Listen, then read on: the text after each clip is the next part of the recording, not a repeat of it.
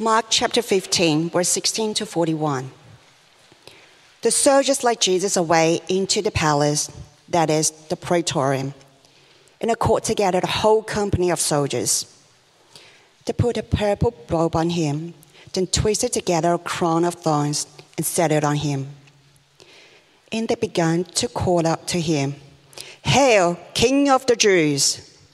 Again and again, they struck him on the head with a staff and spat on him. Falling on their knees, they paid homage to him. And when they had mocked him, they took off the purple robe and put his own clothes on him. Then they led him out to crucify him. A certain man from Cyrene, Simon, the father of Alexander and Rufus, was passing by on his way in from the country, and they forced him to carry the cross. They brought Jesus to the place called Golgotha, which means the place of the skull. Then they offered him wine mixed with myrrh, but he did not take it. And they crucified him, dividing up his clothes. They cast lots to see what each would get. It was nine in the morning when they crucified him. The written notice of the charge against him read, The King of the Jews. They crucified two rebels with him, one on his right and one on his left. Those who passed by hurled insults at him, shaking their heads and said, saying, So, you who are going to destroy the temple and build it in three days, come down from the cross and save yourself. In the same way, the chief priest and the teacher of the law mocked him among themselves. He saved others, they said, but he can't save himself. Let his Messiah, the King of Israel, come down from the cross that we may see and believe. Those crucified with him also heaped insults on him. At noon, darkness came over the whole land until three in the afternoon. And at three in the afternoon, Jesus cried out in a loud voice, Eloi, Eloi, lema sabachthani, which means, My God, my God, why have you forsaken me? When some of those standing near heard this, they said, Listen, he is calling Elijah. Someone ran, filled a sponge with wine vinegar, put it on a staff, and offered it to Jesus to drink. Now leave him alone. Let's see if Elijah comes to take him down, he said. With a loud cry, Jesus breathed his last. The curtain of the temple was torn in two from top to bottom. And when the centurion who stood there in front of Jesus saw how he died, he said, Surely this man was the Son of God. Some women were watching from a distance. Among them were Mary Magdalene, Mary, the mother of James the Younger, and of Joseph and Salome. In Galilee, these women had followed him and had cared for his needs. Many other women who had come up with him to Jerusalem were also there.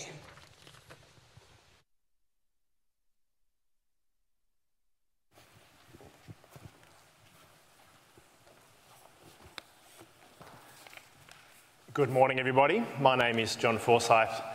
I'm the vicar here at St Jude's, and a particularly warm welcome to you on this Good Friday. If you are a guest here in person or online, we are delighted that you can be with us as we particularly reflect upon what is both a dark day and a good day, the day where we particularly remember the death of our Lord Jesus Christ.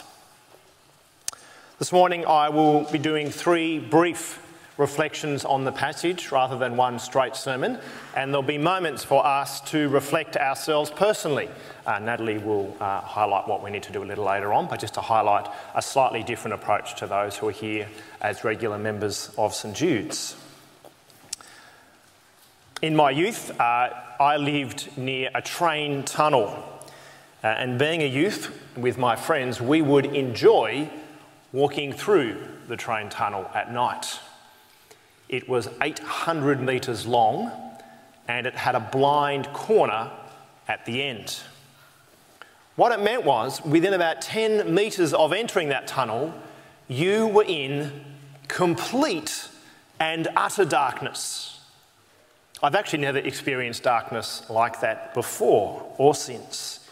It is so dark that we would have to walk and kick the side of the rail just to ensure we were walking in the right direction. It was the fear of perhaps a train coming along and the stupidity of being 15 that led me to do such things. But there is a sense in which darkness is truly overwhelming and often disorientating. The Bible tells us that spiritual darkness has the same effect. We live in a world that is far too often a dark place.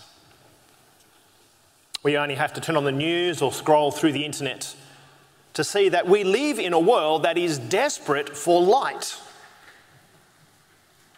Ukraine, Afghanistan, Myanmar. These are just a few of the over 30 countries that currently face conflict, that are desperate for light. And even in our own lives, we have places where we hide our anxieties and our guilt and our shame and our failures and broken relationships. And so often we are only too aware personally of the reality of darkness. And on this Friday, we remember the darkest day where our Lord Jesus Christ was crucified to deal with this world's darkness.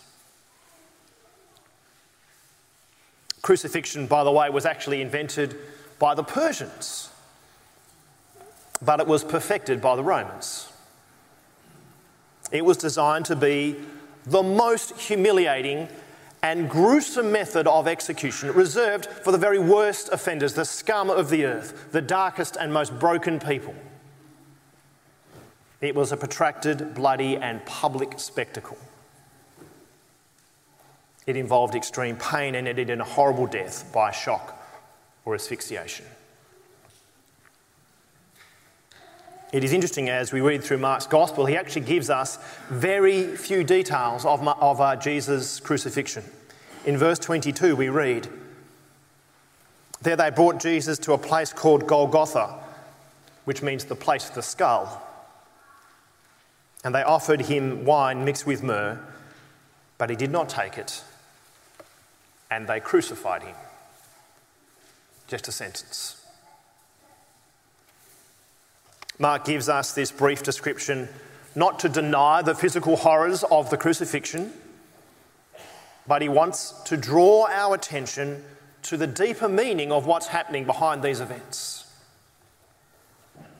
Because here we have Jesus, the man who has calmed the storm, the man who has healed the sick, the man who has banished demons, the man who has even raised the dead just with a word. The one who just a week before had been welcomed into Jerusalem as a king with the crowds cheering. And now the same crowds cheer for his death. The future looked so bright. But it has now become terribly dark. And notice all the crucial events of Jesus' death happen in the dark. Jesus' betrayal happens when? In the dead of night. Jesus stands trial before the Sanhedrin in the dead of night. Jesus is denied three times by Peter before the rooster crows in the darkness. And now, at the actual moment of Jesus' death, something inexplicably happens. It's the middle of the day, darkness descends. We see in verse 33. When it was noon, says Mark, darkness came over the whole land until three in the afternoon. That is, between 12 p.m. and, and 3 p.m., Jesus hung there dying, and it was totally dark. It was the middle of the night. Often our pictures of Jesus' uh, uh, uh, crucifixion are, are in daylight. But that's not the case. This is a supernatural darkness. Something profound is going on. It's not a solar eclipse, they happen for just a few minutes. And anyway, the Passover is celebrated during the full moon, which means the moon's in the completely the wrong place. It can't be a dust storm, it's the wrong season in Palestine. It's the rainy season, not the dry season. This is a supernatural darkness. And throughout the Bible, we read that darkness is a sign of God's judgment. Judgment upon the brokenness and sin of His world that He has created. In Amos 5:18 we read, "Woe to you who long for the day of the Lord." Why do you long for the day of the Lord? That day will be darkness and not light. So, darkness, brothers and sisters, is a reminder and a call to lament. It's a call for woe. It's a call for God to cry out and act in this dark world.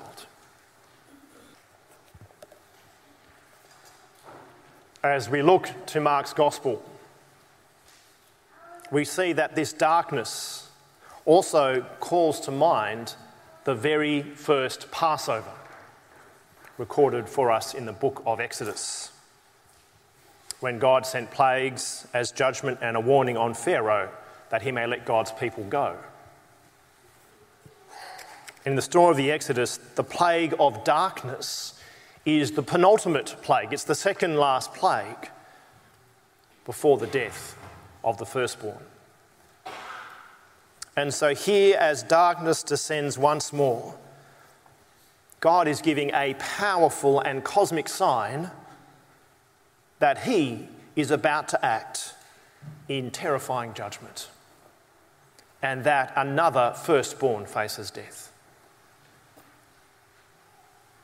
And so in verses 33 and 34, we get to the heart of this darkness. When it was noon, darkness came over the whole land until three in the afternoon. At three o'clock, Jesus cried out in a loud voice, Eloi, Eloi, lama sabachthani, which means, My God, my God, why have you forsaken me?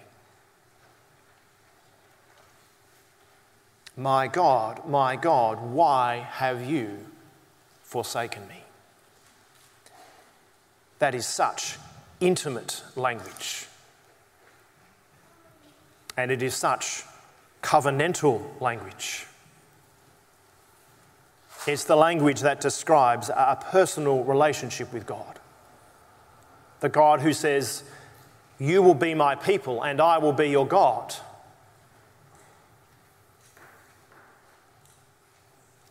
The longer the love and the deeper the love, the greater the torment of loss. But this is a forsakenness between the Father and the Son who have loved each other from before eternity. Jesus was experiencing the very heart of darkness. He was facing our judgment day, the full wrath of God. You see, Jesus' cry, My God, my God, why have you forsaken me, was not a rhetorical question. The answer is for you, for me, for us. Jesus was forsaken by God so that we do not need to be. The judgment that should have fallen on us falls instead on Jesus. See, spiritual darkness comes when we turn away from God, our true light, and seek to make something else the centre of our lives. Throughout the scriptures, the Bible often refers to God like the sun, not just because the sun is the brightest object from our perspective, but because through it we see actually everything else. It, lights up our world, it shows us the way things are. God is the source of all light and truth and life. And the scriptures say that when we turn from God, we are turning away from truth and turning away from life and turning away from light. And scripture reminds us that this God will return to judge every action and thought, every longing of our hearts.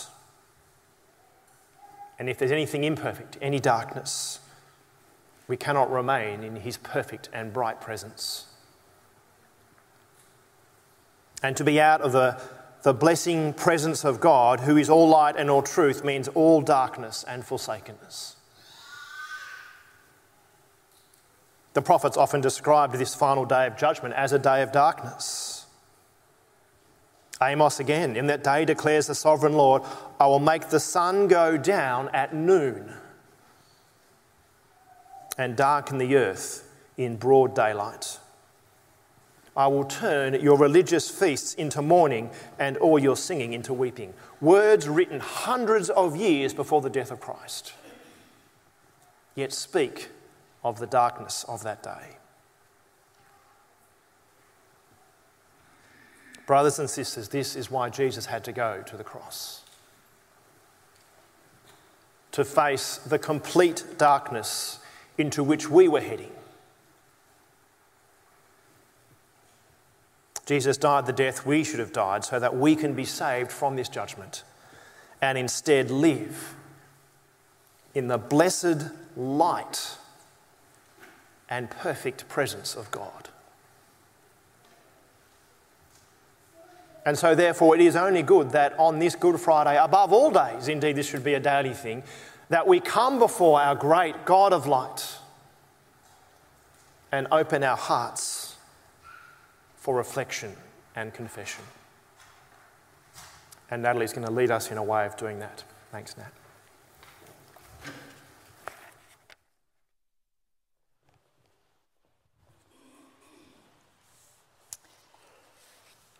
We've heard as John has helped us to reflect on darkness, to reflect on the darkness that we see in our world to reflect on the darkness that we sometimes see in our own lives, in ourselves. We've heard about the darkness that fell as Jesus hung on the cross in our place, dying the death that we should have died because of our darkness. So, we're going to take a moment now to reflect a moment to confess to God the darkness of our lives. We're going to have an opportunity to bring our wrongdoing to God, knowing that because Jesus died the death we deserved, we can have full forgiveness from God.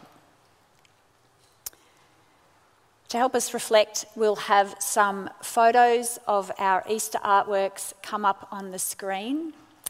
We'll also listen to a song by Christian artist Nikki Chiswell. It's a song called Come Near. As you came in, hopefully you all received one of these sheets of paper. If you'd like to take that out now and also to take out a pen, as we hear the music that Nikki sings, as we hear that invitation to come near to God because He offers us forgiveness, there's an opportunity for you to turn this over and to write on the back anything that you would like to give to God, anything you would like to confess to Him, anything you regret.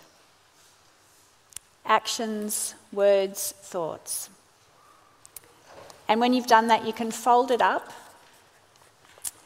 and we'll pray a prayer of confession. But at the end of the service, we'll each have an opportunity to come down the front as we leave to tear up our sheet of paper, to place it on the black cloth, to remind us that what we confess to God is forgiven, taken away, that Christ had dealt with it in his death on the cross. So, right now, the artworks are going to come up on the screen. We're going to listen to Nikki's song, and you can take this opportunity to write anything you want to leave with God on your sheet of paper. Our welcomers are coming down the aisle with a pen. If you'd like one, you can just pop your hand up.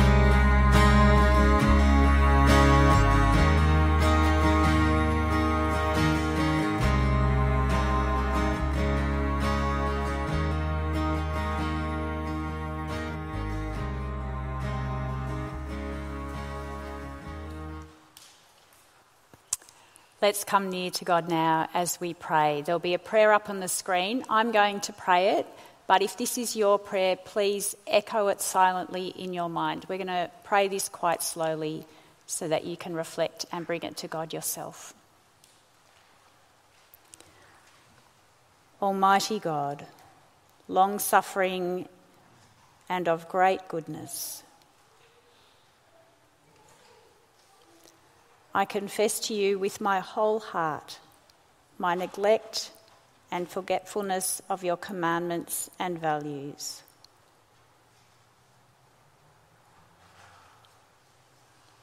My wrongdoing, things I am ashamed of,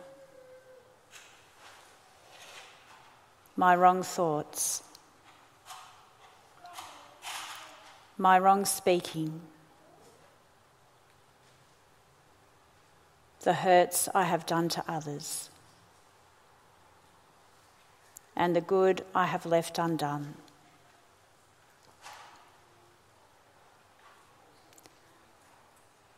O oh God, forgive me, for I have sinned against you. I am so sorry.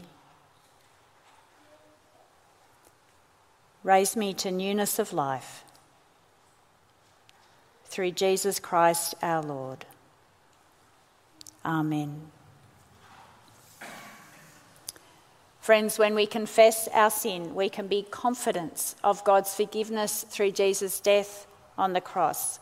Let me encourage you with these words from Psalm 103 The Lord is compassionate and gracious, slow to anger, abounding in love. He will not always accuse, nor will he harbour his anger forever. He does not treat us as our sins deserve, or repay us according to our iniquities. For as high as the heavens are above the earth, so great is his love for those who fear him. As far as the east is from the west, so far has he removed our transgressions from us. Amen.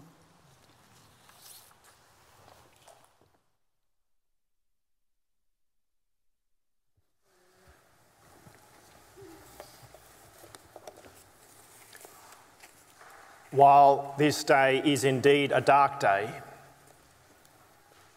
we do see in this darkness a powerful light. We see proof of this in two events that happen right after Jesus dies. The first happens in verse 38, where we read, The curtain of the temple was torn in two from top to bottom. Now, this curtain in the very heart of the temple, the Holy of Holies, was the place where God was said to live, to dwell in all his glory and brightness. It was a curtain 30 centimetres thick. It was a sign of separation. No one can enter the holy presence of God except for once a year when a high priest would come in fear and trembling to offer sacrifices, which we've looked at in Hebrews. But notice here, in the moment Jesus dies, this barrier that separates a holy God from a sinful people is gone, ripped where? From top to bottom. It is God's work. From top to bottom. The sacrifice to end all sacrifices. The way is now open, it says, for you to come into the holy presence of God without fear.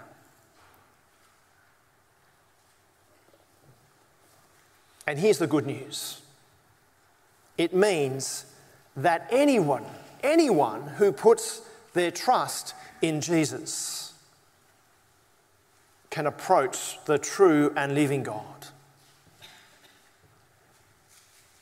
Anyone can approach the true and living God because our sins have been forgiven. There is no barrier. What a glorious glimpse of light we see in this reading. The second actually is in the very next verse, verse 39. in the words of a centurion who, who witnesses the death of Jesus right up close and personal. His words Truly, this man was the Son of God. It is a momentous declaration. Uh, one of the reasons is all the way through Mark's gospel, one of the big questions people have been wrestling with is who is Jesus? Jesus, by the way, is a common first name. It's not, not that unusual. It's, it's like Joshua. But who is this man called Jesus? People have been trying to work it out. And here we have finally this Roman centurion who supervised Jesus' death finally declares the truth the Son of God. Now, what makes this even more remarkable is, of course, he's a Roman citizen. He's a complete outsider. He's an enemy of God's people. He's the oppressor, he's the colonizer. He's the last person you would expect to recognize what is going on. Every Roman coin at this time was inscribed with the words Tiberius Caesar, son of the divine Augustus. In other words, there's only one person a good Roman citizen would dare to call the Son of God, and that was Caesar. The person whom this centurion is serving was a son of God. Yet this centurion, a hard and brutal man, a man who undoubtedly had seen many deaths and crucifixions, he sees something unique in Jesus' death and declares with absolute confidence, aloud because others can hear it, boldly, this man was the Son of God, not Caesar, is the implication. Something has penetrated this man's spiritual darkness. In the darkest hour, he sees the light of the world and is the first person in Mark's gospel to declare Jesus' divinity. And the hidden question here, the assumed question for us is well, the centurion saw who Jesus was. Do you see who Jesus is? Because there are lots of options for you. Is he a, a good, a good moral teacher? Uh, a good role model, particularly for my children, right? Not so much for me. Or do you, like the centurion, see him as he truly is, the Son of God who gave his life for you? Because Christianity is the only religious faith that says God Himself actually suffered and cried out in that suffering. Because initially, Jesus' followers saw the cross as everyone at the time would have seen it a, senseless end, a life finished, a light extinguished. That's an understandable view of the cross. But yet, they came to realize that Jesus' suffering and his death was of immense good. So much so that they called the day he died good.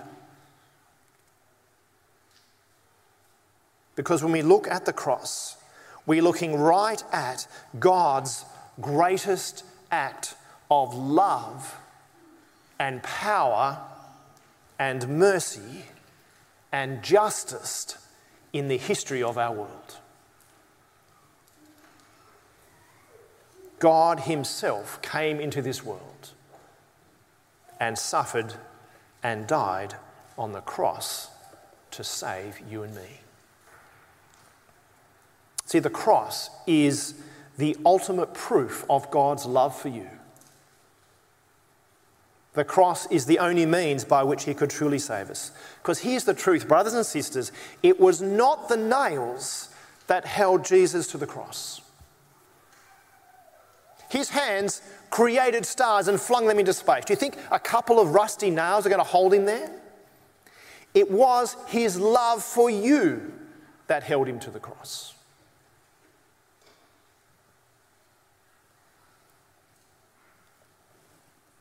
Jesus not only died the death that we should have died, but lived the life that we can't, and has taken our place in the darkness. And so it doesn't matter who you are, whether you are a centurion, welcome,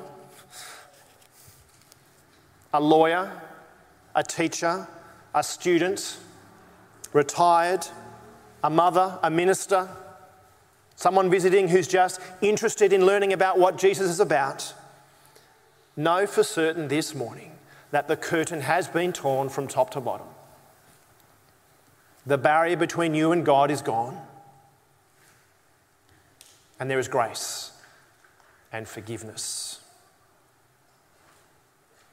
And when you hear Jesus cry, My God, my God, why have you forsaken me? Understand that that cry was for you. And like the centurion, pray that it will melt your hard heart. And that you will see Jesus and have your eyes opened to Him as the one who brings light and brings you from darkness to light. The good news is because of Jesus' death, evil is a passing thing. It is a shadow. There is light and beauty forever that is beyond its reach because of the work of the Lord Jesus Christ. What this means is, as we gather today, we know that it brings light to a dark world. And that means that we can gather together and think of a death of our Lord and Master and God, the darkest day in history, and yet call it good.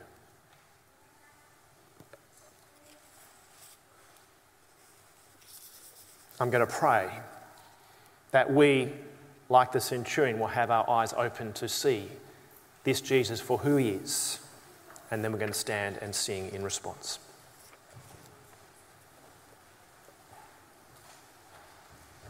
Our gracious Heavenly Father,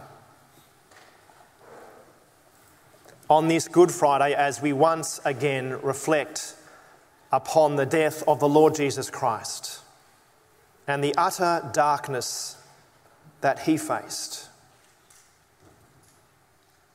we cannot help but have our hearts broken by our own sin.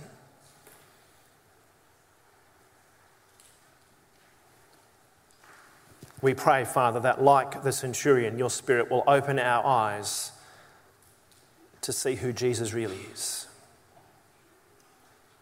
to see him as the Son of God who gave his life as a ransom for many. So we can boldly declare that this darkest day is indeed a Good Friday. And we pray this in your Son's precious name. Amen.